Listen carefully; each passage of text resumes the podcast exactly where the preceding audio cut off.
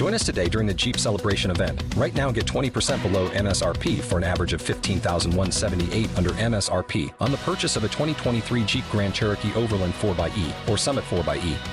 Not compatible with lease offers or with any other consumer incentive offers. 15,178 average based on 20% below average MSRP from all 2023 Grand Cherokee Overland 4xE and Summit 4xE models in dealer stock. Residency restrictions apply. Take retail delivery from dealer stock by 4 1. Jeep is a registered trademark.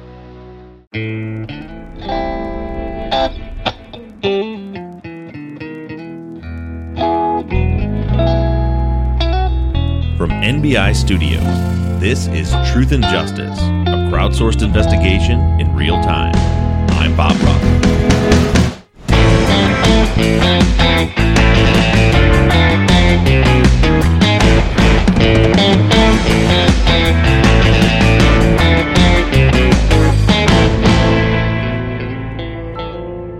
After 18 months of investigating the murders of Becky and Vicky Friedli and John Hayward, and the convictions against Robert Pape and Christian Smith, today is the day where I sum up the case in a tight package.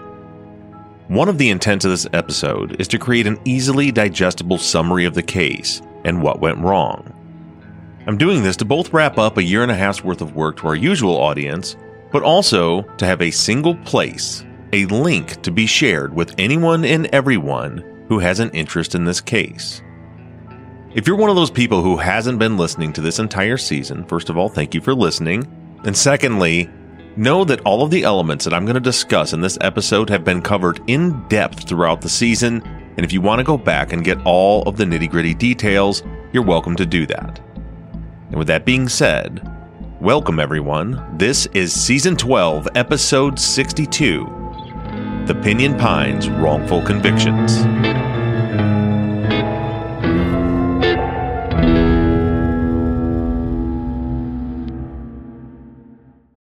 Join us today during the Jeep Celebration event. Right now, get 20% below MSRP for an average of 15178 under MSRP on the purchase of a 2023 Jeep Grand Cherokee Overland 4xE or Summit 4xE. Not compatible with lease offers or with any other consumer incentive offers. 15,178 average based on 20% below average MSRP from all 2023 Grand Cherokee Overland 4xE and Summit 4xE models in dealer stock. Residency restrictions apply. Take retail delivery from dealer stock by 4 1. Jeep is a registered trademark. Pulling up to Mickey D's just for drinks? Oh, yeah, that's me. Nothing extra, just perfection and a straw. Coming in hot for the coldest cups on the block. Because there are drinks, then there are drinks from McDonald's. Mix things up with any size lemonade or sweet tea for $1.49. Perfect with our classic fries. Price and participation may vary, cannot be combined with any other offer. Ba da ba ba ba.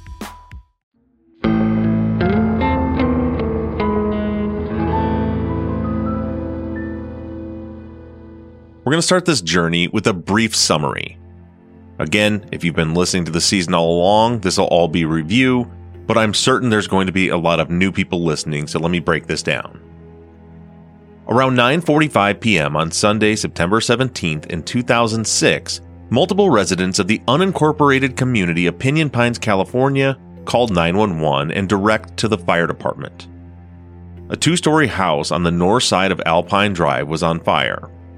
The neighborhood was dark and quiet without streetlights. The roads are rough and dirt, and there are only five houses on Alpine Drive, so vehicle traffic was non existent. In fact, since the Friedli house was positioned directly between Chillen Heights Drive and Palm Canyon Drive, the two roads that headed south out of the neighborhood, there was literally no reason for any car to ever drive past their house.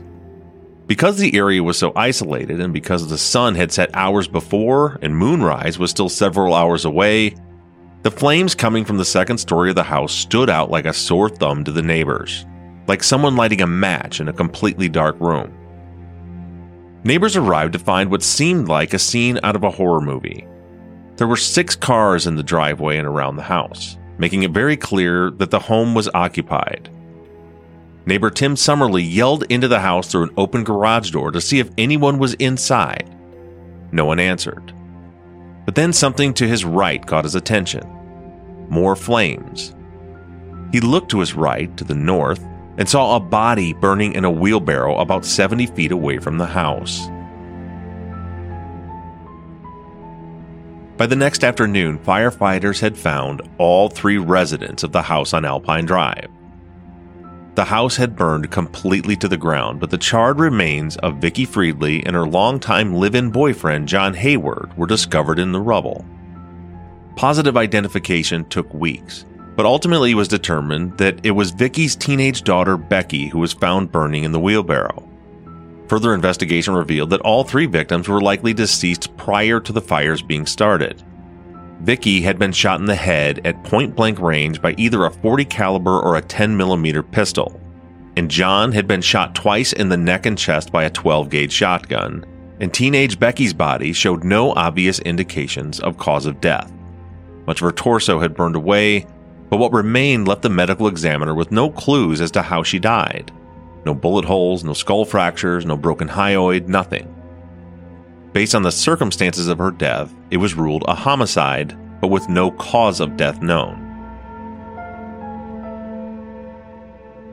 That was the scene a total family annihilation.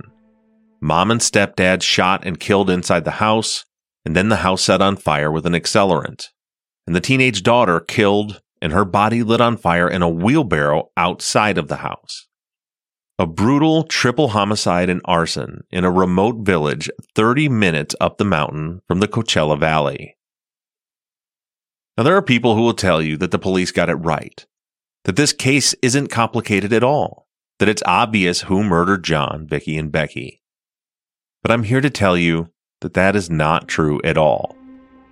It took the investigators, the actual police investigators from the Riverside County Sheriff's Department, 10 years to make the final arrest in this case. A decade. So it wasn't obvious to them. And even with the arrest, the case that was built against Robert Pape and Christian Smith was entirely circumstantial. We've heard directly from a juror who sat through the six week trial. She told us that on day one of deliberations, after hearing all the evidence, the jury was split right down the middle six voting guilty and six voting not guilty. It took 10 days of deliberation to sway the six not guilties over to the guilty side. This was not an obvious or simple case. In my opinion, this case dragged on for all those years, and it ended just weak and circumstantial because the original investigators had blinders on. It was obvious from the very beginning that Becky's body was treated differently from the other two victims. John and Vicky were both shot, they were both left in the house, and then the house was set on fire in an attempt to destroy evidence of the crime. But Becky's body was outside, not left in the house with the other two victims, almost put on display. She was left right out in the open, set ablaze in a wheelbarrow where it absolutely couldn't be missed. The initial investigators seemed to have determined right away that Becky was treated differently because she must have been the intended target. They hypothesized that John and Vicky must have been collateral damage, killed as witnesses. In their eyes, Becky was the key to solving this case, so that's where they focused.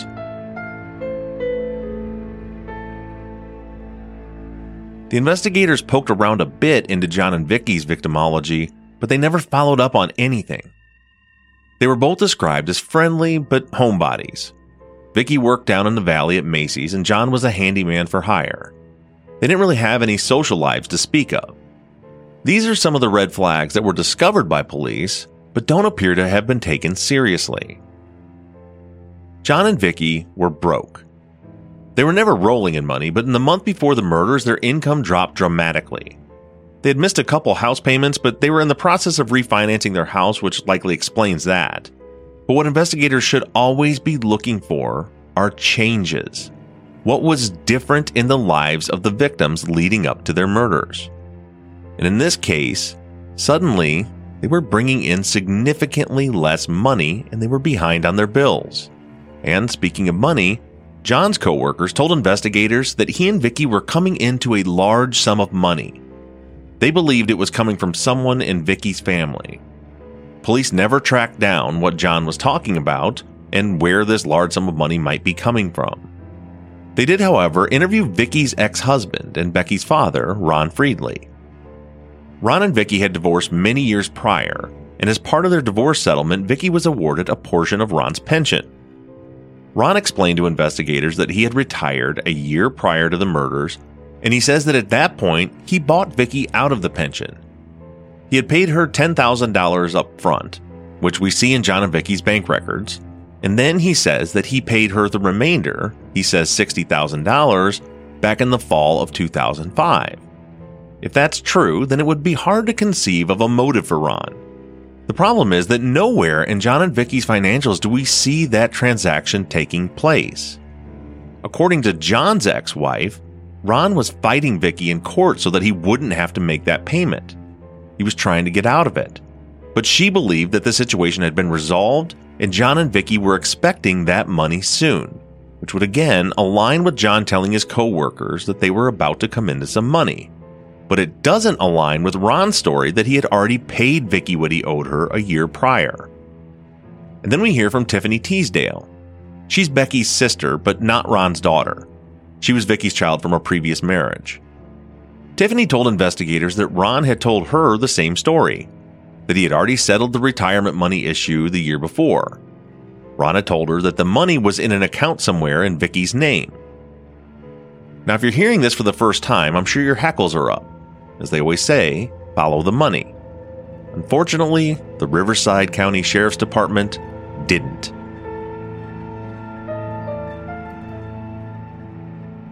I can't tell you if Ron did or did not pay out the retirement money because there's nothing in the police file to indicate that the investigators ever even made an attempt to verify this claim.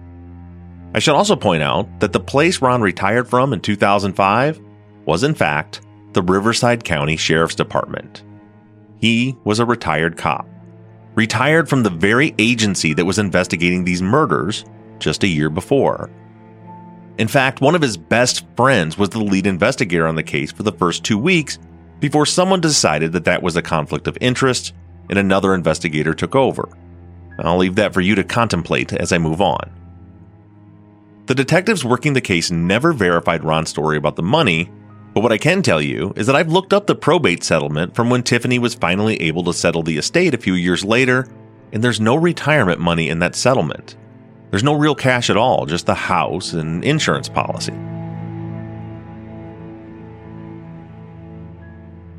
There were a few other red flags that were documented and then forgotten about. The night of the murders was the last day of Vicky's two week vacation from work. She had told co-workers when she left on vacation that she and John had planned to make a trip during her time off.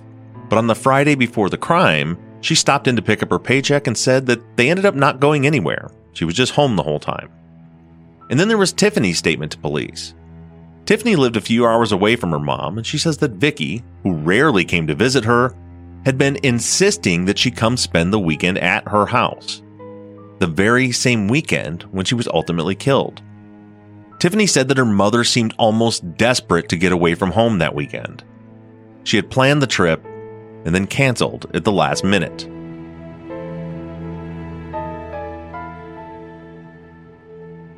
What becomes very apparent when reading the case file is that the investigation into John and Vicky was just a horse and pony show. The detectives checked off boxes of interviewing people close to them, but when they were given information that should have warranted further investigation, they ignored it. And I believe that's because they had convinced themselves from the very beginning that Becky was the key to all of this. She must have been the intended target. They would find their killers in her circle of acquaintances. And because of that, they didn't take any basic steps of investigation. Detectives interviewed a few of the neighbors who were up at the scene that day after the murders, but they didn't go door to door. They didn't ask a single person if they saw any vehicles driving away from the crime scene.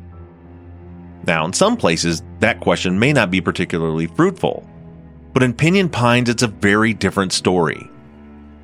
John, Vicky, and Becky lived at the very back of the community. Alpine Drive marks the northern border of Pinyon Pines, and their house was on the north side of the road. Behind the house was nothing but desert for about a half mile and then mountains.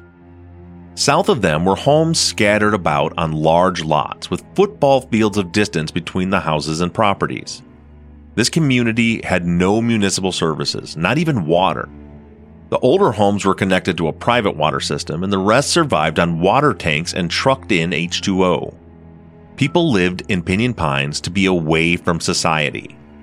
The residents were very private and many of them paranoid. The lots were surrounded by fences, creating hundreds of feet of separation from the front doors and any human activity. On my first visit to Pinyon Pines, I pulled into Tim Summerlee's driveway to speak to him. The first thing he told me was not to do that to any other house. He said pulling into someone's driveway up here is a good way to get yourself shot. The point is that there is no traffic in Pinyon Pines. It's not on the way to anywhere. It's a dead end neighborhood full of recluses well off the beaten path. Neighbors mostly know each other only by the cars that they drive. I've been up there several times at 9 and 10 o'clock at night, and it is eerily calm and quiet. No cars, no people.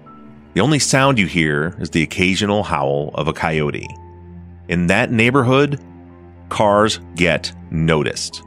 And again, the police never asked a single person, not even the people that they did actually interview, if they saw any vehicles driving around near the crime scene that night.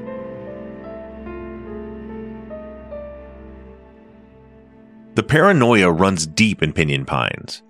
I can't speak to 2006, but I can tell you that today almost every house has security cameras pointed towards the road. And some of them appear to be the type of cameras you'd see outside of convenience stores back in the 80s. No cameras were checked, no doors were knocked on, no one in this remote community was ever investigated as a suspect despite the fact that the police had been to that neighborhood for other 911 calls multiple times on that very same day. The detectives had tunnel vision. Becky. The answer must lie in Becky's circle. Robert Pape was Becky's ex boyfriend, or one of her ex boyfriends. They had dated for about a year and a half and had broken up about nine months before the murders. As I've already mentioned, he and his best friend Christian were ultimately convicted of these murders, but even they weren't properly investigated in the beginning. They both provided statements to police with verifiable alibis, but the investigators never bothered to verify them. And that's because their tunnel vision seems to have narrowed quickly from Becky's circle of friends to her best friend, Javier Garcia. For the first several months of the investigation, the lead investigator on the case was obsessed with Javier. He interviewed him multiple times, badgered him about taking a polygraph test over and over again, and questioned anyone and everyone who knew Javier about his relationship with Becky. Javier had told police that he and Becky were best friends, and the phone records seemed to confirm that. They talked constantly, hundreds of times a week, every day. They spent every waking minute together. In fact, Javier told police that he was on his way to Becky's house just an hour or two before she was killed when Becky then told him not to come. Now, I want to be clear that Javier's phone records appear to fully alibi him for the murders, but the lead investigator was like a dog on a bone, ignoring all other leads and focusing on Javier. He could not wrap his brain around the idea of a platonic friendship between two teens of the opposite sex. In almost every interview, he would ask if Javier was gay, sometimes even going so far as to lie to the interviewees and telling them that others had told him that Javier was gay. And then there was Javier's cousin, Jacob. He was Becky's most recent boyfriend, and she had broken up with him just a couple of days before the murders. There was also Jacob's roommate, Austin, who hated Becky and reportedly had even gone to her work and got into an argument with her the day before Becky was killed. That was according to Javier. In reading the case file, it seems to me that the lead detective thought he smelled a rat with Javier, and that's where all of his attention went in those critical first few months. Ultimately, there was no case against Javier, but a single piece of evidence shifted the focus onto Robert and Christian. On the night of the murders, investigators on the scene had discovered a broken wheelbarrow track with a handful of footprints on and near it leading out into the desert behind the Friedli house. The track didn't connect all the way to the wheelbarrow where Becky's body was found burning, but it started about 25 feet away. And the fact that she was in that wheelbarrow warranted a closer look at the track. The idea being, why would she be in a wheelbarrow unless someone was using it to move her body? The track meandered back into the desert for two or three hundred yards. There was nothing of note at the end of the track, but once the sun came up on Monday, one of the detectives started looking around behind it. About 60 feet away from the end of that track, he discovered a partially crumpled up business card. It was just laying there on the ground, 60 feet away from any tracks or footprints. The only sign of any activity near the card was a hole that had been dug up and filled back in, as though a tree or bush had been removed from the earth. In the summer of 2007, so almost a year later, in the summer of 2007, so almost a year later, the lead detective obtained results from DNA testing on the car, and according to the lab, Christian Smith's DNA was present. And Christian had told police almost a year earlier that one, he was with Robert at the time of the murders, and two, he had never been to Becky's house. And yet, here was a business card for Pro Life Ministries with his DNA on it. Now, you'd have a pretty difficult time coming up with a scenario where that card made it to that location during the commission of this crime if you're implementing any sort of logic. But nonetheless, it was a lead, a lead that had a connection to Becky. She was found in a wheelbarrow. About 25 feet away from the wheelbarrow was a track. The track went back a couple football fields into the desert. And 60 feet away from that track, there was a business card containing the DNA of a guy who said he had never been to the property. Adding to that, at the end of the wheelbarrow track was a shoe print that matched the make and model of the shoe that Becky was wearing when she was killed. The one shoe. The second shoe was missing. This was enough to turn the focus onto Robert and Christian, and a look at their phone records led investigators to believe they were on the right track. There was no cell service in Pinyon Pines, and it just so happened that from 7:13 p.m. to 10:23 p.m., Every call that came into Robert or Christian's phones went to voicemail because they weren't connected to any towers. That was right in the window of opportunity for the murders. Maybe they had just turned their phones off for a while, or maybe they were in another area with no cell reception, or maybe they had no service because they were at the crime scene. That was enough evidence to get a judge to sign off on a search warrant for both Robert and Christian's houses. The searches were executed a year after the murders in the fall of 2007 and produced nothing. No murder weapons, no bloody clothes, no shoes that matched the footprints, nothing useful at all. And with that, the lead detective, Gary LeClaire, suspended the investigation. The case was cold until 2014, when, with no new evidence at all, Robert and Christian were arrested but that was short lived, and the prosecutor dropped the charges before a trial. But then, two years later, a criminal informant came forward and told police that he had heard Christian confess to the murders. That was the smoking gun they had been looking for. Robert and Christian were then arrested again in 2016 and have been behind bars ever since.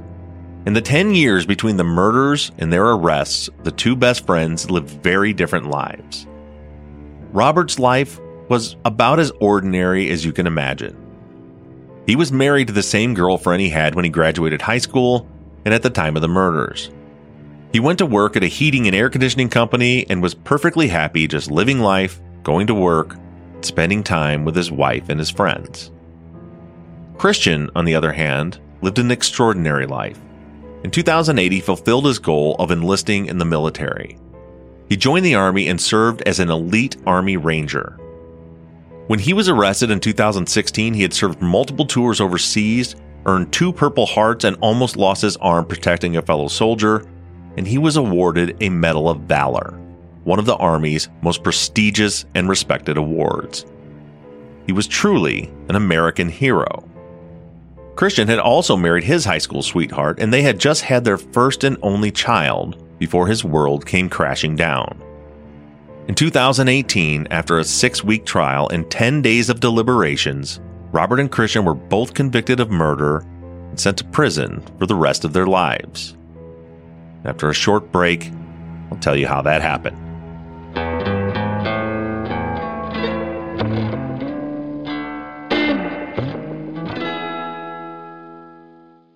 You've worked hard for what you have your money, your assets, your 401k, and home. Isn't it all worth protecting? Nearly one in four consumers have been a victim of identity theft.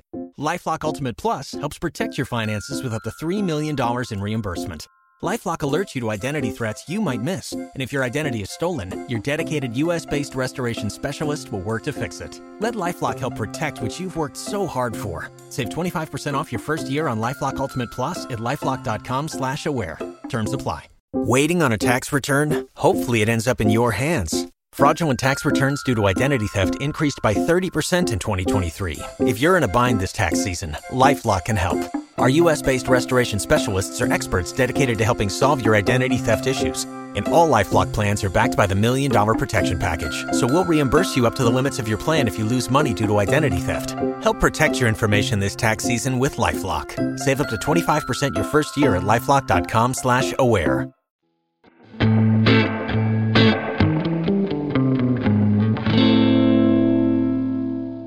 In this next segment, I'm going to break down the evidence that the state used to secure convictions against Robert and Christian. For those of you that have been listening for this whole season, you'll likely be screaming at your phones during this section because we've dissected every single one of these elements throughout the season. I'm aware of that, but here I'm just going to share what the jury heard as evidence. If you're new to the show or to the case, and even if you happen to be a family member of the victims and sat through the trial, I think this part is very important. It's important to understand both how Robert and Christian were convicted and also why the loved ones of the victims may have walked away from the trial believing that they had received justice. I'm not going to refute anything in this segment, I'm just going to give you the facts as they were presented to the jury.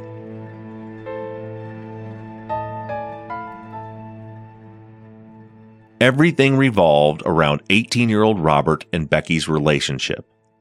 As I mentioned earlier, Robert and Becky had broken up in January of 2006, about nine months before the murders. After the breakup, Robert started dating a girl named Sarah, who he later married. Becky was in and out of a handful of dating relationships during those nine months.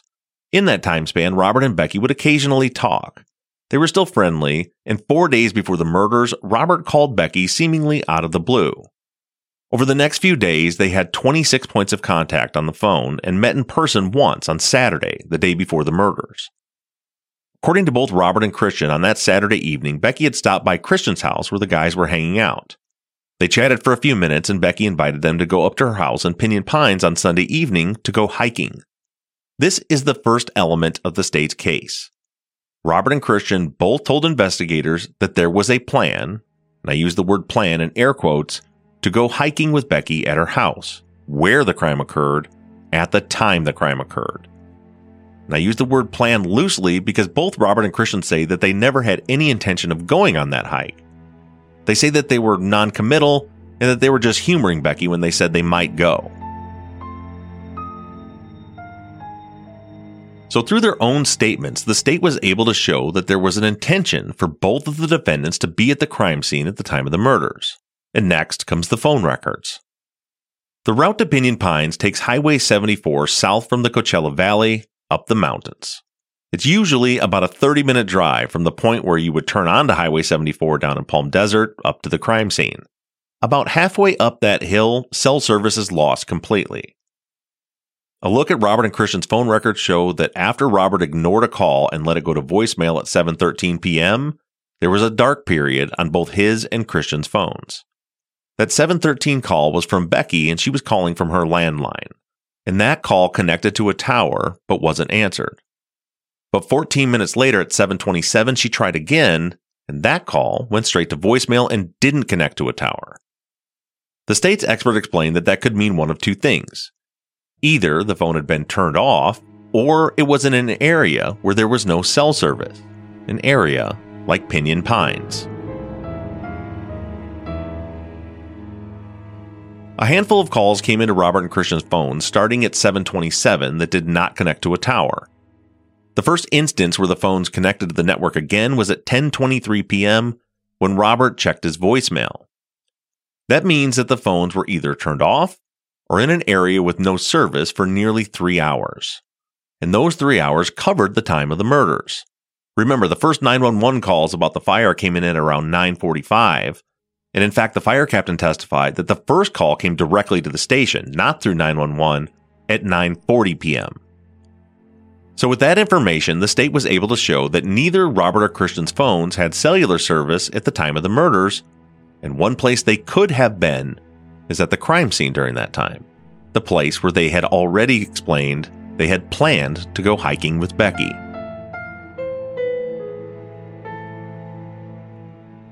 The combination of cell phone records and Robert and Christian's police statements, according to the jurors who spoke about the trial afterwards, is what really sealed their fates.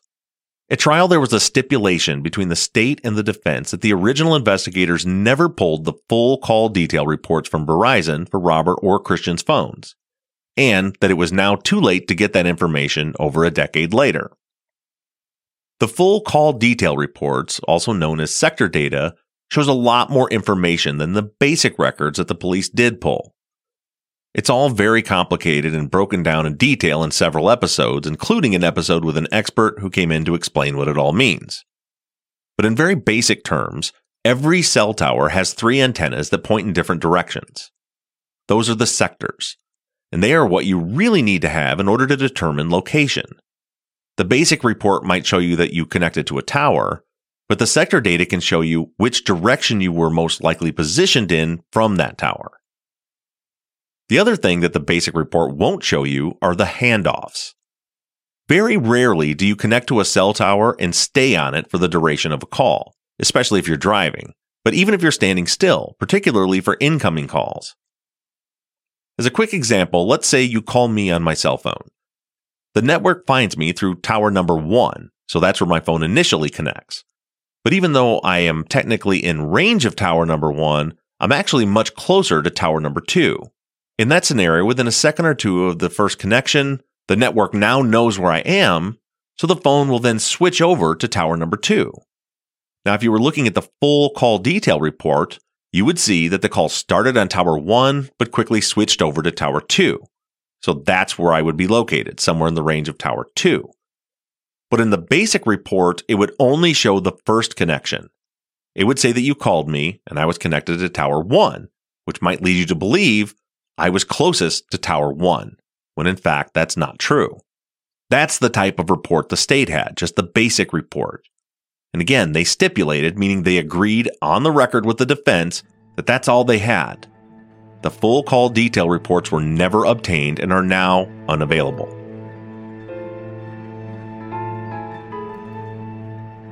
So, using the basic call records and Robert and Christian's story, the state was able to demonstrate to the jury that both defendants were being dishonest in their police interviews. They told police that after work, they both worked in a water park, that they both went to their respective homes. Christian's is in Cathedral City, which is in the north end of the valley, and Roberts is in Rancho Mirage, which is in the middle of the valley. They both went to their homes at about 6 o'clock after work. They spoke on the phone and decided to go out and try out a paintball gun that had been broken and repaired behind the James Workman Middle School that night. After that conversation, at 6:14 p.m. according to the call logs, Becky calls Robert from her landline. He says that on that call Becky wanted him to come up and go hiking with her, and he says that he told her he wasn't going. And he also explained that she was pretty upset about him blowing her off. After that, the guys talked again, and Robert told Christian that he would like to go mess around with the paintball gun, but he has to go to church first. Robert's family were devout Catholics and insisted that Robert attend Mass on Sundays. Since he had missed the morning Mass due to work, his mother told him to try and find an evening Mass at the Sacred Heart Church down in Palm Desert, in the south end of the valley. And again, just to clarify, the series of events I'm explaining here are as according to Robert and Christian in their statements. I'm not saying these are facts. I'm saying this is what they said happened. So, Robert tells Christian he needs to go to church first, and Christian says that's fine. He'll just go with him to Mass, and then they can go mess with the paintball gun after. Geographically, again, Christian's house is in the north end of the valley, Robert's house is in the middle of the valley, and the Sacred Heart Church is in the south end of the valley, which also happens to be where Highway 74 connects, which heads to the crime scene. So Christian leaves his house and heads to Robert's house to pick him up to go to church. They say that they then headed south toward Sacred Heart, and Robert called 411 to get the phone number to the church so he could check the time of the Mass. He says he got the number and then he called the church. On that call, they told him that it was now too late. Mass was already over. In the meantime, Becky had been calling both Robert and Christian repeatedly and they were ignoring those calls and sending them to voicemail. Once they discovered that it was too late for Mass, they say that they then went to Christian's house and hung out and played video games for a while, and then went over to James Workman Middle School and tried out the paintball gun. The gun still wasn't working properly, so that trip didn't last very long. It was extended a few minutes because Christian misplaced his keys. There was an old couch in the field where they were messing around, and that's where he eventually found him. From there, they say they headed back to Robert's house, but made a stop at an AM/PM gas station where Robert bought some chapstick for his cousin, and they put gas in the car. So that's the defendant's version of events. Becky calls about the hike. Robert says he's not going. Christian picks him up. They head south toward Sacred Heart. On the way there, they call the church and find out it's too late. So they head back up to Christian's house to play video games. Then they go to the school to paintball. They stop at a gas station, and Christian drops Robert off at around 10:30 p.m. Now, enter the phone records. Things start out okay for the defense. We see the 614 call from Becky, and then several calls from her to the guy's cell phones that they ignore. Christian even said that he tried calling her back once, but no one answered, and that call also shows up on the log. We see the 411 call at 7 p.m. and the call to Sacred Heart at 7:01 p.m. So everything aligns. But here's the problem, and this is how the state made its case that after the call to church, Robert and Christian headed to the crime scene. It has to do with the geography of the pertinent locations and the cell towers that the call's connected to. So, like I said, Robert's house is in the middle of the valley, and Tower 707 covers his house. That's the tower he was connected to when he talked to Christian, when he talked to Becky, when he called 411, and when he made the call to the church. The state presented that to mean that the two were not on their way to church when they called Sacred Heart, but instead, they were sitting at Robert's house when they made that call and found out that they had missed the service.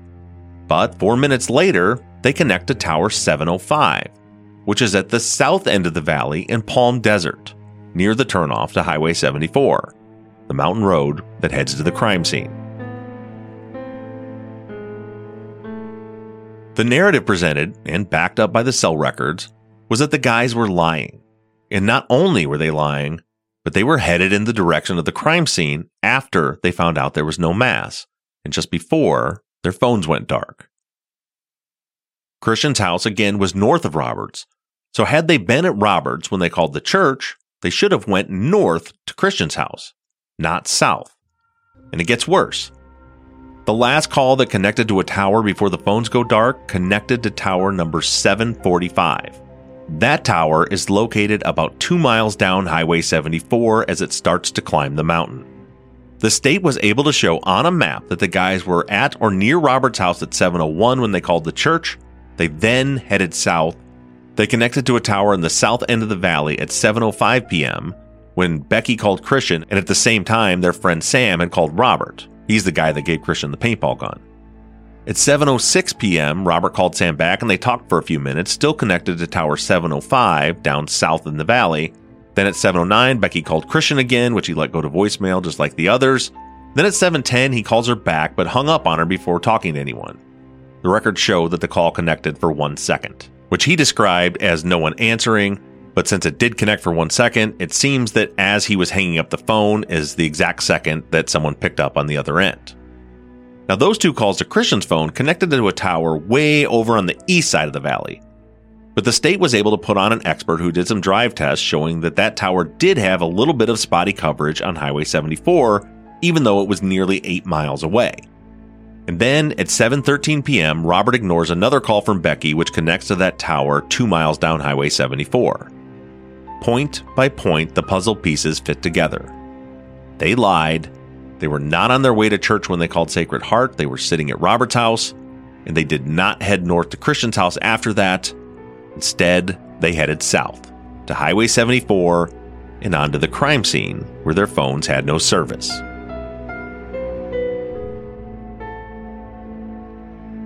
Once the prosecution showed that the defendants were headed south towards the crime scene, and the lack of service indicates that they could have been there. Now they had to put them on the scene. And that's where the business card comes in. Remember, Becky's body was found burning in a wheelbarrow. 25 feet away from it, there was a wheelbarrow tire track that led back into the desert for about 200 yards. Along that track were five footprints two that were made by a DVS brand shoe, two made by Vans, and at the end of the track was one partial print from a Globe shoe. The state put on an expert from the FBI who concluded that that Globe print was made from the same make and model as the one shoe Becky was wearing. So now they can put Becky out at the end of the wheelbarrow track. And 60 feet away from that track, further out into the desert, was that Pro Life Ministries business card. And on that card was Christian Smith's fingerprint and DNA. The dots were connecting. They planned the hike, the lies, the phone calls, the cell tower locations, the lack of service, the body in the wheelbarrow, the wheelbarrow track, Becky's footprint, and the business card with Christian's print and DNA. It's circumstantial, but it makes sense.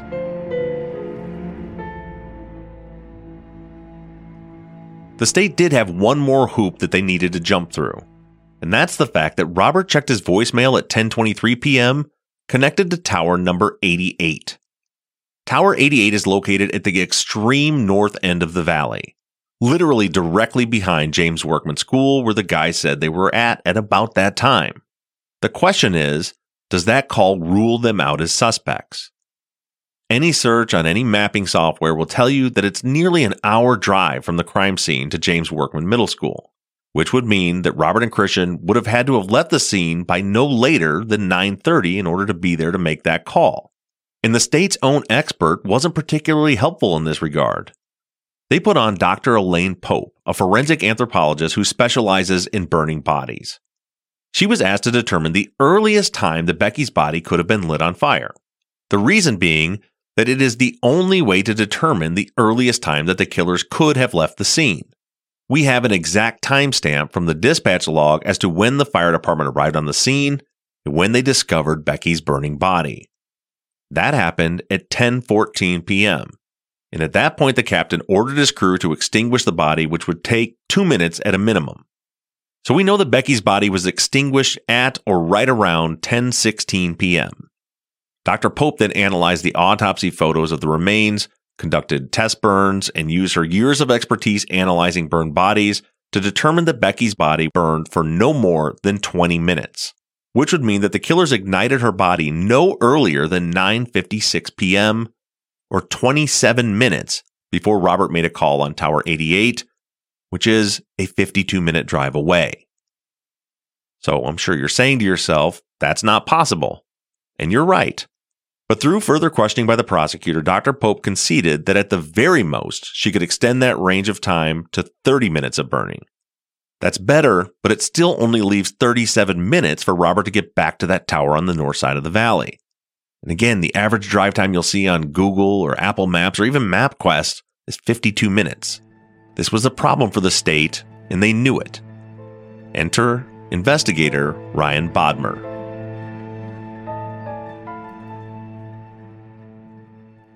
Bodmer solved this problem by conducting several drive tests.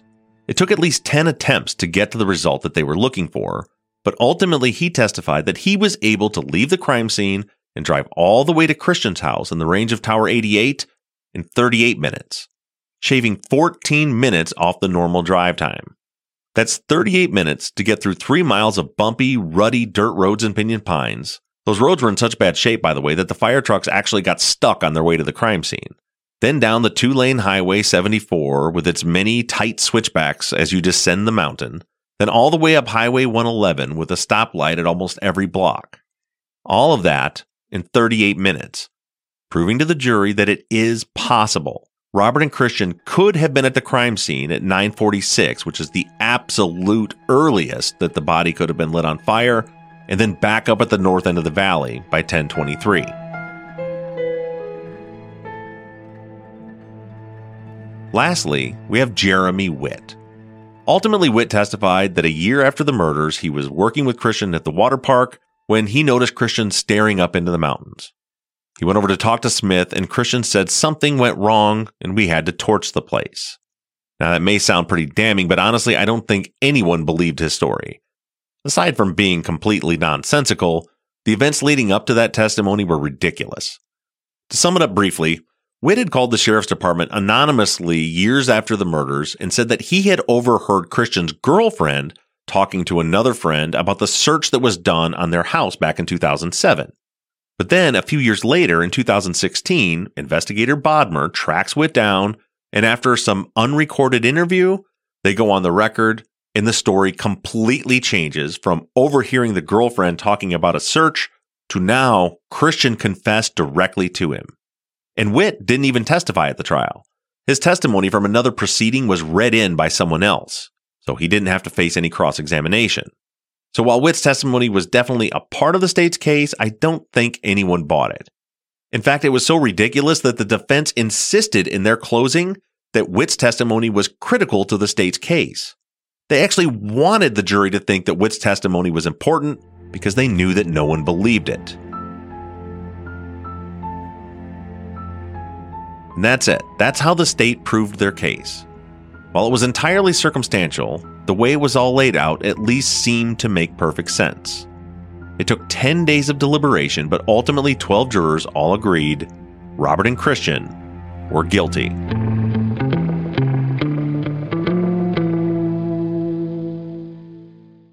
Waiting on a tax return? Hopefully, it ends up in your hands. Fraudulent tax returns due to identity theft increased by 30% in 2023. If you're in a bind this tax season, LifeLock can help. Our US based restoration specialists are experts dedicated to helping solve your identity theft issues. And all Lifelock plans are backed by the Million Dollar Protection Package. So we'll reimburse you up to the limits of your plan if you lose money due to identity theft. Help protect your information this tax season with LifeLock. Save up to 25% your first year at LifeLock.com slash aware. Join us today during the Jeep Celebration event. Right now, get 20% below MSRP for an average of 15178 under MSRP on the purchase of a 2023 Jeep Grand Cherokee Overland 4xE or Summit 4xE. Not compatible with lease offers or with any other consumer incentive offers. 15,178 average based on 20% below average MSRP from all 2023 Grand Cherokee Overland 4xE and Summit 4xE models in dealer stock. Residency restrictions apply. Take retail delivery from dealer stock by 4 1. Jeep is a registered trademark.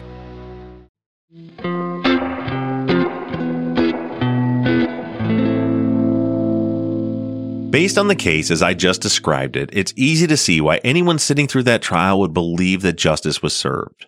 But sadly, if you were there and you saw and heard and believed the state's case, you got played, manipulated, and taken advantage of by the state. In this final segment, I'm going to tell you what the jury didn't get to hear, what was missed by everyone, including the defense, and how I know that Robert Pape and Christian Smith are innocent and worse yet, Becky, John, and Vicky's killers are still out there.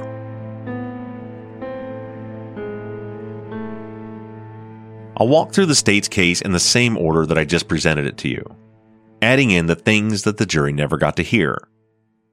First and foremost, there absolutely was a discussion of a hike, and Robert and Christian's phones absolutely were not connected to towers during the murders. Some people find those facts hard to get past, but it's important to understand that if there weren't for odd coincidences and circumstances, there would be no wrongful convictions. There's always a reason that innocent people become suspects. Adnan Syed let Jay Wilds borrow his car. Ed Ates snuck out in his grandma's car and lied about it. The West Memphis PD misread turtle bites for satanic ritual markings. Sandy Melgar had a seizure and can't remember anything.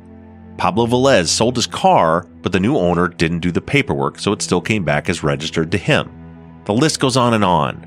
There's always a coincidence, but what matters is proof.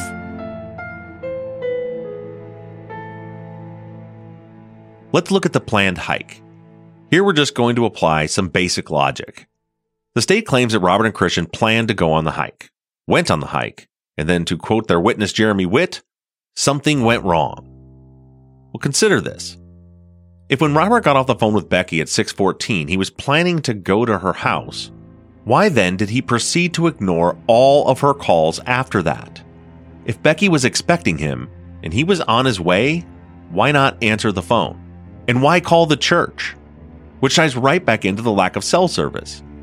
Becky called him and Christian 6 times between 7 and 7:27 p.m., and they never answered the phone.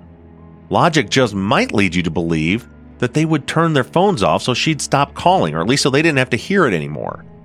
In Robert's interview, told investigators that the reason he decided not to go on the hike was because Becky had told him that another guy would be there. This was at 6:14 p.m. We know that call took place as the only time they actually spoke based on the call records. We then hear from Javier that at that point in time, he was heading up the hill and he was going to Becky's. So we know that's true. What Robert said is true. There was going to be another guy there. The other guy was Javier. But then, later, in the midst of all the unanswered calls to Robert, Becky talks to Javier again, but now she tells him not to come because it would be awkward with Robert being there. And he says that she told him that Robert was on his way. Now compare that to the evidence. Robert says that he told Becky he wasn't coming because another guy would be there. Then Becky tells Javier not to come because it would be awkward if he was there when Robert came. And then Becky starts calling Robert repeatedly. Now, apply some logic. If she knew Robert was coming, then why was she so desperately trying to get a hold of him after telling Javier not to come? Could it be that she was trying to tell him that the other guy, in fact, would not be there, so he should go ahead and come up anyway? Fortunately, we'll never know because Robert never answered those phone calls, which means he never knew that Javier wouldn't be there.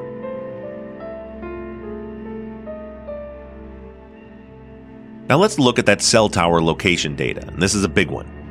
Remember that stipulation I told you about?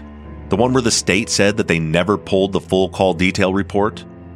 That was an absolute bald faced lie. The truth is that they did pull Robert's sector data. They had it explained to them by the Verizon court compliance officer, and it was copied to the lead investigator, and he even referenced it in the search warrant back in 2007. They had it the whole time, and they knew they had it. So you might be asking yourself, why would the state say they never pulled this data when they absolutely had it in their possession? And the answer is because it destroys their entire narrative.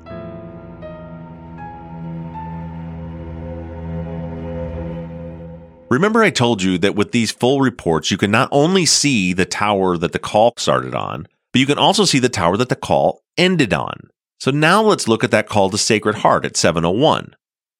The state used the incomplete basic report to show that Robert was at his house connected to Tower 707 when he made that call, and it wasn't until after he found out that he had missed Mass that he and Christian then headed south towards the crime scene, which sounds pretty damning. What they didn't want the jury to see was that that call began on Tower 707, but it ended on Tower 705 the one down in the south end of the valley, the one down by Sacred Heart Church.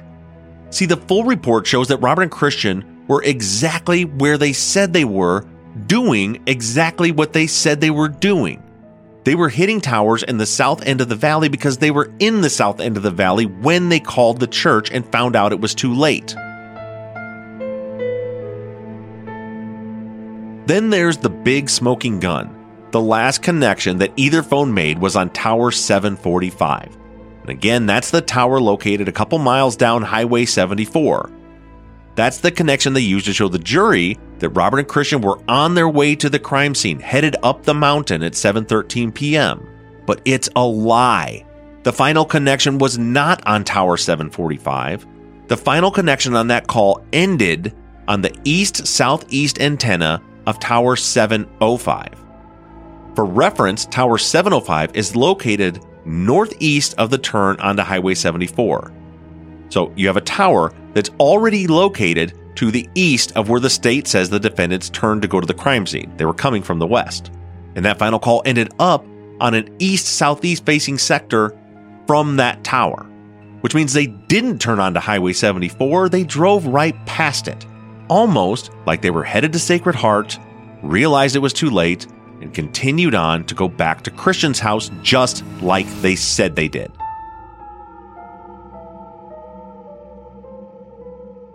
This flimsy case was built on the illusion that the cell towers proved that Robert and Christian were headed towards the crime scene. And that is what I meant by you were played. You were manipulated.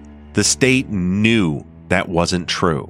And instead of considering the fact that they might just have the wrong guys, they convinced the defense that they didn't have this evidence that was sitting in their discovery file the entire time.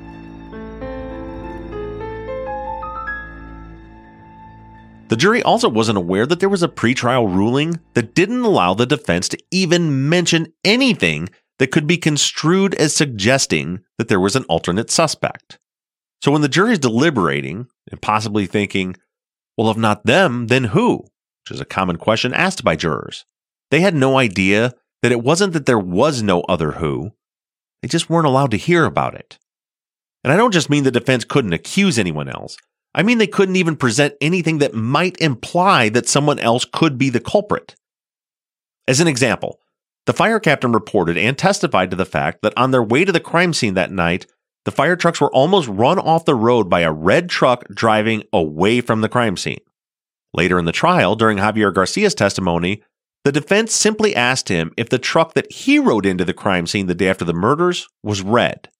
It was, by the way. He rode to the scene with his friend Nick, and it's clearly stated in the recording of Javier's interview that Nick was driving a red truck. But the second the defense asked Javier if Nick was driving a red truck, the prosecutor objected, which led to a bench conference where the judge would not allow that line of questioning because it would be implying an alternate suspect. The jury and the families of the victims were only allowed to hear evidence that pointed towards Robert and Christian and nothing else, making it seem like all of the evidence in existence pointed at Robert and Christian. Let me give you another example. The state hammered away at the fact that Robert and Christian's phones had no service at the time of the murders. It was repeated over and over again. But what the defense wasn't allowed to counter with is the fact that Becky's most recent ex boyfriend, Jacob, the one she had broken up with just days before, his phone was also mysteriously out of service during the murders as well. The jury wasn't allowed to hear that he repeatedly lied in his interviews about everything from the fact that Becky had broken up with him at all to his whereabouts for the days leading up to the murders. And that's not to say that I think Jacob is the guilty party.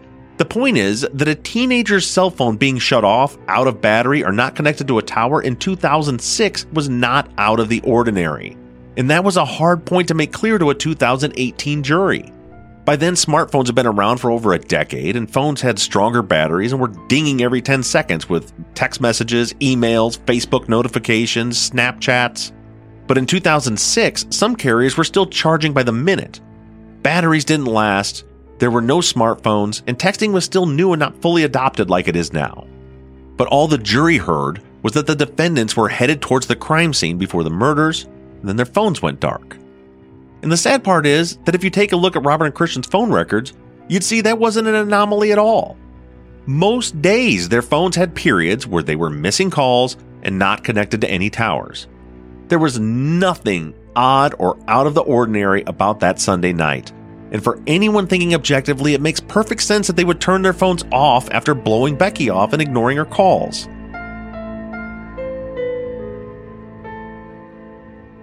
The state also made the point that in Robert's police interview on the day after the murders, he displayed guilty knowledge of the crime that only the killer could know. Namely, he said that there was a body found in a wheelbarrow. The prosecution pushed the idea that no one could have known about that because they hadn't released that information to the public at that point. And that is complete nonsense. On the morning after the murders, Javier went up to the crime scene and hung out with all of the neighbors for hours, including Tim Summerly, the first person on scene who discovered Becky's body in the wheelbarrow. In the police file, we heard from several of the neighbors that were all talking about the body in the wheelbarrow. Everyone up at that scene knew that detail. And furthermore, Javier's father happened to be the district attorney's homicide investigator and had all of those details. Javi even slipped up and said in one of his interviews that his father shared information about the scene with him that day. And Javier also said that he had called and talked to Robert on the phone multiple times that day, which is confirmed in the phone records. He kept calling Robert back every time he got more information.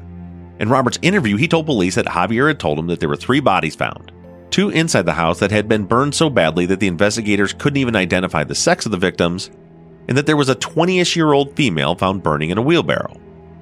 Now, first of all, none of that is guilty knowledge of the crime. That information is not anything that the killers would know.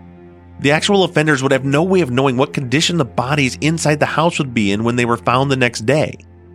Only someone connected to the investigation would know that. Someone like Javier's dad. The problem is that Javier's dad was not supposed to share those kind of details with his son, and Javier knew that.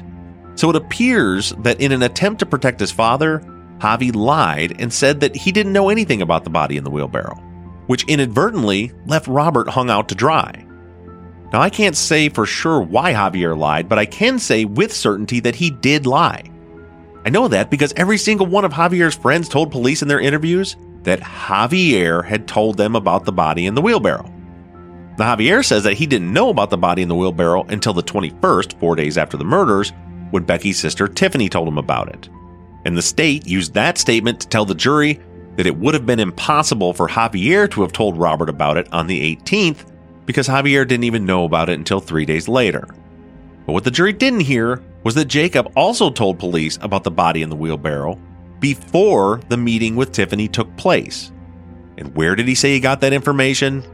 You guessed it, from Javier. Before Javier met with Tiffany.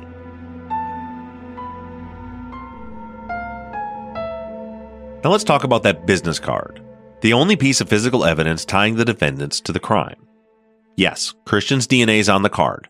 Now, the fingerprint I had some issues with, like the fact that three analysts determined that the print didn't belong to him, and then years later another one says that it did, but that's neither here nor there. Let's just assume that Christian did touch the card. What does that mean? Does it mean he participated in a triple homicide and arson? No, not at all. First, logic. Business cards are designed to be handed to people, and then the people walk away with them. Finding a card in any place with someone's fingerprint on it does not in any way mean that whoever left the print had ever been to that location. This card in particular contained other DNA profiles and fingerprints that were never identified. It had been passed around. So, to begin with, the card in no way proves that Christian was out there in that desert, ever. But let's look at the facts surrounding the card. First, its location. It was found in the desert over 200 yards away from the crime scene. Furthermore, it was found 60 feet to the north of any human activity, according to the investigator that found it. Meaning, after he found the end of the wheelbarrow track and the last footprint, 60 feet north of there is the business card. The reason that's important is because of the wind direction. The crime occurred between 8 p.m. and 9:30 p.m. on Sunday night, approximately. The card was found the next morning. During that window of time, from the time that the card could have been dropped during the murders and when it was found, the wind was blowing from north to south. Think about that. The card was found 60 feet upwind of any human activity believed to be a part of this crime. How did it get there? The answer is it couldn't have. It had to have already been there before the murders.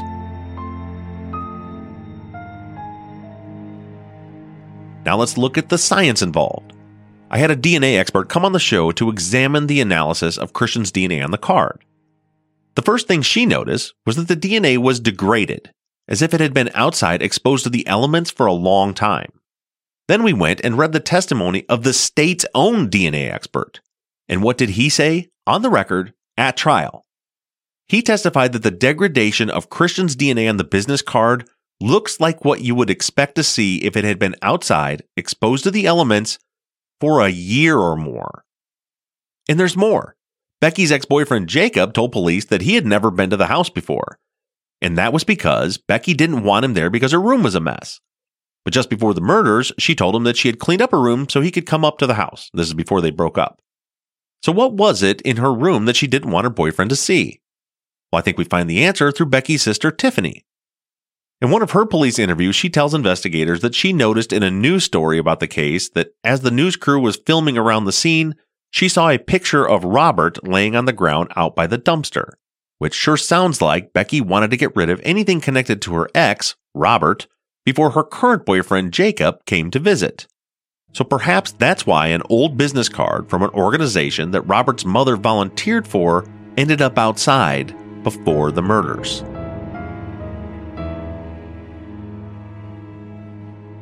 Now, what about the tire track? First of all, none of the footprints were identified as matching any of Robert or Christian's shoes. Secondly, on a path that should have had over a thousand footprints had they been made just hours before these murders, the detectives found and documented five. Five footprints. So, how did those prints get there? Another witness the jury never heard from was neighbor Sharon Coleman, who told police that in the week before the murders, when Vicky was on vacation, she ran into John and Vicky walking around back behind the house, back where the track and footprints were found. She also said she saw Becky and Javier out walking. So suddenly, it doesn't seem quite so damning to find Becky's footprint and a couple of skater shoe footprints back there, because we know the victims had just been walking around back there. But what about the wheelbarrow track? When you look at the scene as a whole, it's obvious what the wheelbarrow was used for. Just a few feet away from where the business card was found, like two steps away, was that hole in the ground that I talked about earlier. When you look at the crime scene photos, it's more than obvious that a tree was dug out of that hole. You can see the roots sticking out of the ground. Then, if you jump back to the area where the wheelbarrow was found, what do you see? A freshly planted tree with stakes to hold it up to keep the tree straight while the roots take hold and the wheelbarrow itself had caked on dirt on the inside sidewalls. Clumps that never would have been still hanging on if the wheelbarrow had been pushed 200 yards through bumpy terrain with a body in it. And that's not all. Remember, I told you that the wheelbarrow track began 25 feet away from the actual wheelbarrow? Between the track and the wheelbarrow was fresh, loose dirt. The kind of dirt that would have held tracks if the wheelbarrow containing a 150 pound body in it had just been pushed over it. But there is no track there no tire track, no footprints. And then there's the track itself. If you go to our website and look at the photos, it's incredibly obvious why the tracks are intermittent or broken, and why there are only five footprints when there should be a thousand. And that's because the wheelbarrow wasn't used to transport Becky's body hours before, it was used to transport a tree weeks before. The last time it had rained in Pinyon Pines was two weeks before the murders, at the beginning of Vicky's vacation. Two weeks before, there was a massive storm in Pinyon. And storms like that in the high desert leave washout areas and trenches. The desert isn't made to absorb water, so the high areas dry out quickly and the low spots take on the water. When you look at the crime scene photos, you'll see that the few footprints that were found, in the spots where you can actually see a wheelbarrow track, were made when the ground was wet. Look closely at the investigators' footprints in those same photos. They look like what you would expect when someone's walking in sand just an hour or two before the pictures were taken. The foot makes an impression and the sand fills back in the hole as your foot leaves the ground. But the tire track and the footprints in question are clean. You can even make out the tread pattern and the word vans in the print. The edges are hard and clean and not filled in by sand. They were obviously made when the ground was wet, and then they dried hardened. There are only a handful of them, and the wheel track is intermittent because the only part of the trail that stayed preserved was the part where the wheelbarrow was pushed through the low, wet areas. The rest of the trail had blown over in the dry sand. The track that the state insisted was connected to this crime was old. It had been made shortly after a rain, and at the time of the murders, it hadn't rained in Pinyon Pines for two weeks. Christian's DNA on that card is irrelevant. He likely touched the card at some point, but based on the degradation, it was long before this crime. Just think about how things would have had to have transpired in order for the card to have any connection to these murders. Why was the house burned down? Why do people burn houses down after murders? They do it because they want to conceal the fact that a crime occurred at all. The hope is that the investigators will think it was just a tragic accident, a house fire. So why then would the killers take the time and effort to burn the house down to conceal the murders of John and Vicky, and then leave Becky outside burning, ensuring that everyone would know that a crime occurred? The answer is because Becky was never part of the plan. She was a surprise. She was likely hiding in the house when John and Vicky were killed and was forced outside by the fire. We know that the house fire was burning well before Becky's body was ignited. According to Dr. Pope, she was lit on fire after the fire department had already been called for the house fire, while neighbors were on their way to the scene. It was done quickly and in a panic. According to the state, Robert and Christian would have been hiking way out in the desert in the pitch black darkness with Becky when for some reason they killed her without any sign of a struggle out there no hair, no blood, no weapons, not even the shoe that Becky's missing. No marks on the ground, nothing. Then they went back to the house and got a wheelbarrow. then went back out to her body without leaving a single track, by the way. That's right, they miracled themselves back out there. There are only tracks coming in, none going out. And somehow they find the body again in the pitch black. They put her in the wheelbarrow and push her back up, not to the house, but instead stop 70 feet away next to the newly planted tree. Then they retrieve the shotgun and 40 caliber pistol that they just happened to have in their car. They go inside and shoot Vicky point blank in the head and John in the chest. Go out to the garage and grab some gas cans, light the house on fire, then go back out to Becky's body in the wheelbarrow and pour some gas on her and light her on fire, and then immediately jump in their car and drive away. Remember, they only have 37 minutes to get back to Christian's house. They did all that without leaving any fingerprints or DNA on anything that was actually connected to the murders. Nothing on the wheelbarrow handles, nothing on Becky's legs or feet, which didn't burn, nothing on the gas can, nothing at all. That theory is absolutely ridiculous. The only reason that makes any kind of sense for Becky not being found inside the house with the other victims is because she wasn't discovered until after the house was already lit on fire. She tried to run away, and the killers caught her and killed her in the backyard. The wheelbarrow was right there. The killers had no time. They could see headlights coming at this point, so they quickly doused her with accelerant and lit her on fire to destroy whatever DNA they'd left on her, and they fled on foot. But they didn't get all the DNA. DNA analysis showed that there were two unknown male contributors. Two men that left their DNA on Becky's sock. The prosecution explained this DNA away at trial by saying that it could have come from anyone who had been to Becky's house in the past. Javier, John, other friends, Ron Friedli, her dad. They named all those people.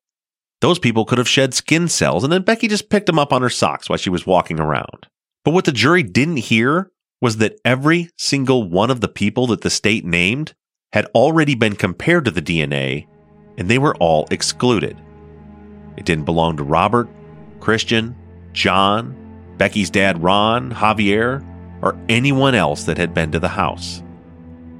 If you want to know who murdered John, Vicky, and Becky, the answer's right there. They left their DNA on Becky's ankles when they picked her up, put her in that wheelbarrow.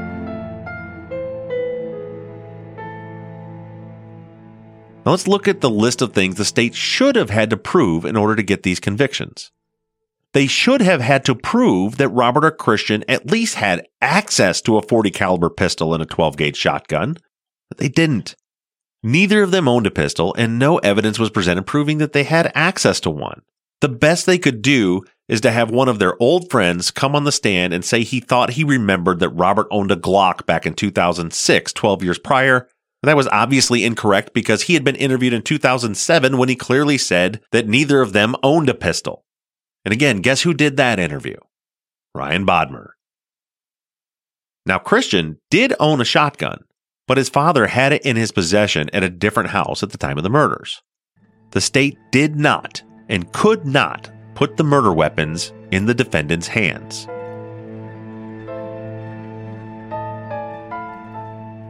In order for the 37 minute timeline between the fire being started and the 1023 voicemail check to be possible, Robert and Christian would have had to have fled in their car literally the very second Becky's body was lit on fire. And that's assuming that we're working with the extreme outside range of the time provided by Dr. Pope. If her actual estimate is accurate, it would be impossible, even by the state standards, to make that drive. And then on the other end, we have to assume that the very moment they had passed all those other cell phone towers and the very moment they came into range of Tower 88, that's right when Robert turned his phone on and checked voicemail. But if we're working with that 30 minutes and investigator Bodmer's 38 minute drive test can be trusted, then they had to leave like a bat out of hell immediately after lighting Becky's body in a car. Therefore, the state should have to prove that someone, anyone, left the scene in a car that night. They didn't. No one, I repeat, no one saw a car leaving the scene on the night of the murders. Remember, this is the furthest road to the north of this silently calm community with no streetlights on a moonless night. According to the fire captain, the neighbors had seen the house burning and were making their way to the crime scene by 9:40 p.m. Becky's body wasn't ignited until 9:46 p.m. at the earliest. There were dozens of eyes on that house when the killers left the scene, and the state provided zero evidence that any car drove away from that scene at all on the night of the murders.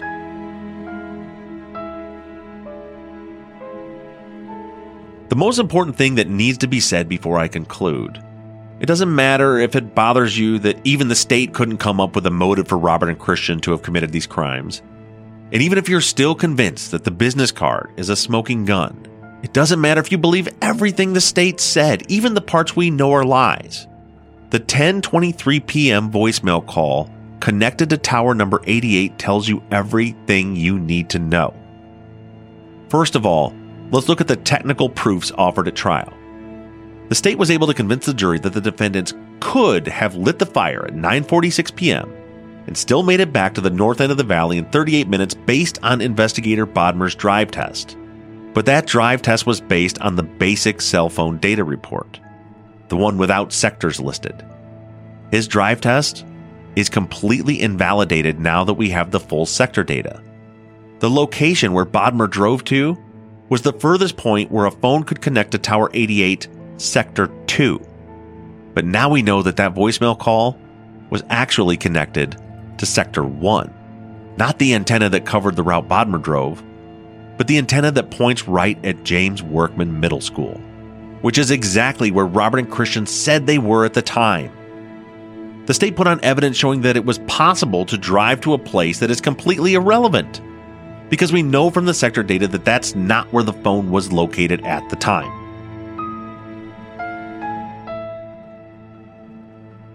Now let's look logically at the drive. From the crime scene to the Tower 88 coverage area is a 52 minute drive by anyone's standards. That should have immediately ruled Pape and Smith out as suspects, period. It's just impossible to be on Alpine Drive on top of the mountain lighting a fire at 946 and then be at James Workman School at 1023. But the drive test, you say? Well, let's look at that drive test. Let's even assume that Bodmer went to the right place, which he didn't. He proved that a law enforcement officer with zero risk of being pulled over, who has years of professional high speed driving training in a vehicle made for this type of driving, can cut 52 minutes down to 38 minutes. The defendants were in Christian's dad's car that night. Christian, 17 year old Christian with one year of driving experience, was driving an Acura with about four inches of ground clearance. If Christian was there that night, it would have been his very first ever trip to Becky's house in a dirt road community where witnesses told police they would get lost even if they had been there before. The roads were rutted badly from the storm two weeks prior. Remember, the fire truck got stuck that night. So we're supposed to believe that a kid with a year of experience behind the wheel, in a car with hardly any ground clearance, in a dark, street lightless neighborhood, drove down the mountain road switchbacks, and did all of that in the exact same amount of time as Bodmer did. And let's not forget that it took Bodmer at least 10 attempts to make it in the time allowed. And the fact that that time allowed assumes that when Dr. Pope said that Becky's body had been burning for no more than 20 minutes and then she bumped it to 30, that we're at the extreme end 30 minutes. If it's 29 minutes, 28, 25, or her original determination of 20, then none of this even matters. But if we go all the way to 30 minutes, after a minimum of 10 attempts, Bodmer was finally barely able to make the time work, and we're supposed to believe that Christian did it on his very first try. Do you believe that? I mean, do you actually seriously believe that that's possible? If the answer to that question is yes, then I'm sorry, but you are simply not being honest with yourself. It is definitely not possible. And even if it was, how in the hell did they manage to peel out of that driveway without a single person seeing them? How? The truth is that the state suppressed the cell phone evidence that would have destroyed this already pathetically weak case. Legally speaking, there is zero not one shred of evidence that Robert and Christian were not just exactly where they said they were that night. Practically speaking, the actual cell phone data fully supports every word of their interviews with police. There is not a single shred of evidence that Robert Pape or Christian Smith ever left the Coachella Valley that night. But there is evidence of exactly who did commit this horrific crime. The killers left their DNA right there on Becky's body. Those are your killers. Robert Pape and Christian Smith are innocent.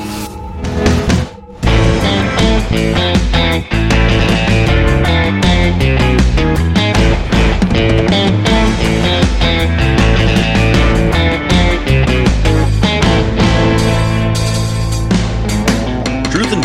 an NBI Studios production and is distributed by Wondery. Edited by Kelly Barons Brink and sound engineered by Shane Yoder. All music for the show was created, composed, and scored by PutThemInASong.com, who also mixed and mastered this episode.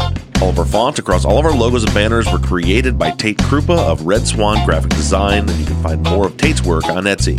Thank you to Katie Ross of CreatedInTandem.com for designing, creating, managing, and maintaining our website truthandjusticepod.com, where you can view all photos and documents discussed in every episode.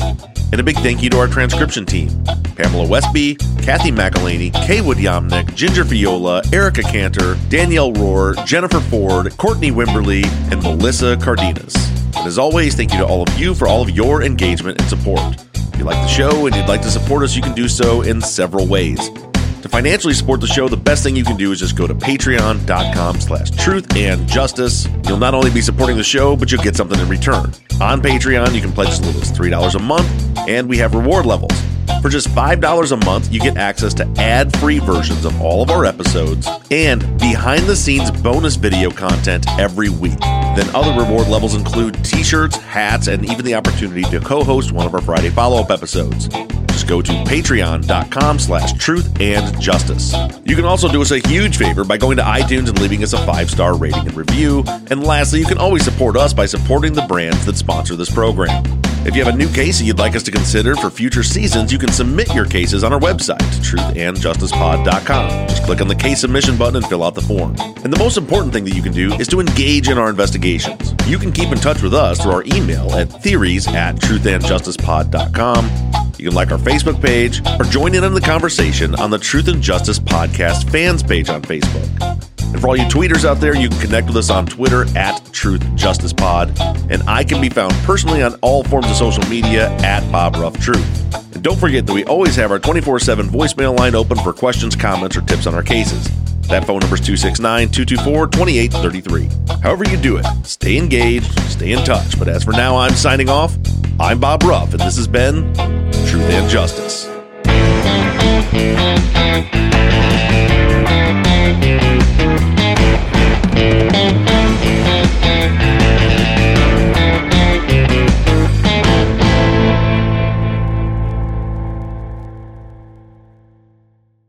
Worked hard for what you have your money, your assets, your 401k, and home. Isn't it all worth protecting? Nearly one in four consumers have been a victim of identity theft. Lifelock Ultimate Plus helps protect your finances with up to $3 million in reimbursement.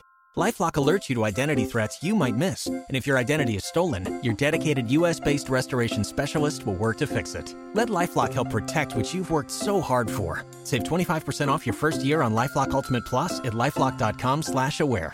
Terms apply. Waiting on a tax return? Hopefully it ends up in your hands. Fraudulent tax returns due to identity theft increased by 30% in 2023. If you're in a bind this tax season, LifeLock can help. Our US-based restoration specialists are experts dedicated to helping solve your identity theft issues. And all LifeLock plans are backed by the Million Dollar Protection Package. So we'll reimburse you up to the limits of your plan if you lose money due to identity theft. Help protect your information this tax season with LifeLock. Save up to 25% your first year at LifeLock.com slash aware. You've worked hard for what you have your money, your assets, your 401k, and home. Isn't it all worth protecting? Nearly one in four consumers have been a victim of identity theft. Lifelock Ultimate Plus helps protect your finances with up to $3 million in reimbursement. LifeLock alerts you to identity threats you might miss. And if your identity is stolen, your dedicated US based restoration specialist will work to fix it. Let LifeLock help protect what you've worked so hard for. Save 25% off your first year on LifeLock Ultimate Plus at lifelock.com slash aware. Terms apply. If you own a vehicle with less than 200,000 miles and have an auto warranty about to expire or no warranty coverage at all, listen up. CarShield has a low-cost month-to-month vehicle protection plan that covers more parts than ever. Visit carshield.com/audio to find out how you could pay almost nothing for covered auto repairs. Drivers who activate this vehicle protection today will also receive free roadside assistance, free towing, and car rental options at no additional cost. Get your free quote today at carshield.com/audio. That's carshield.com/audio.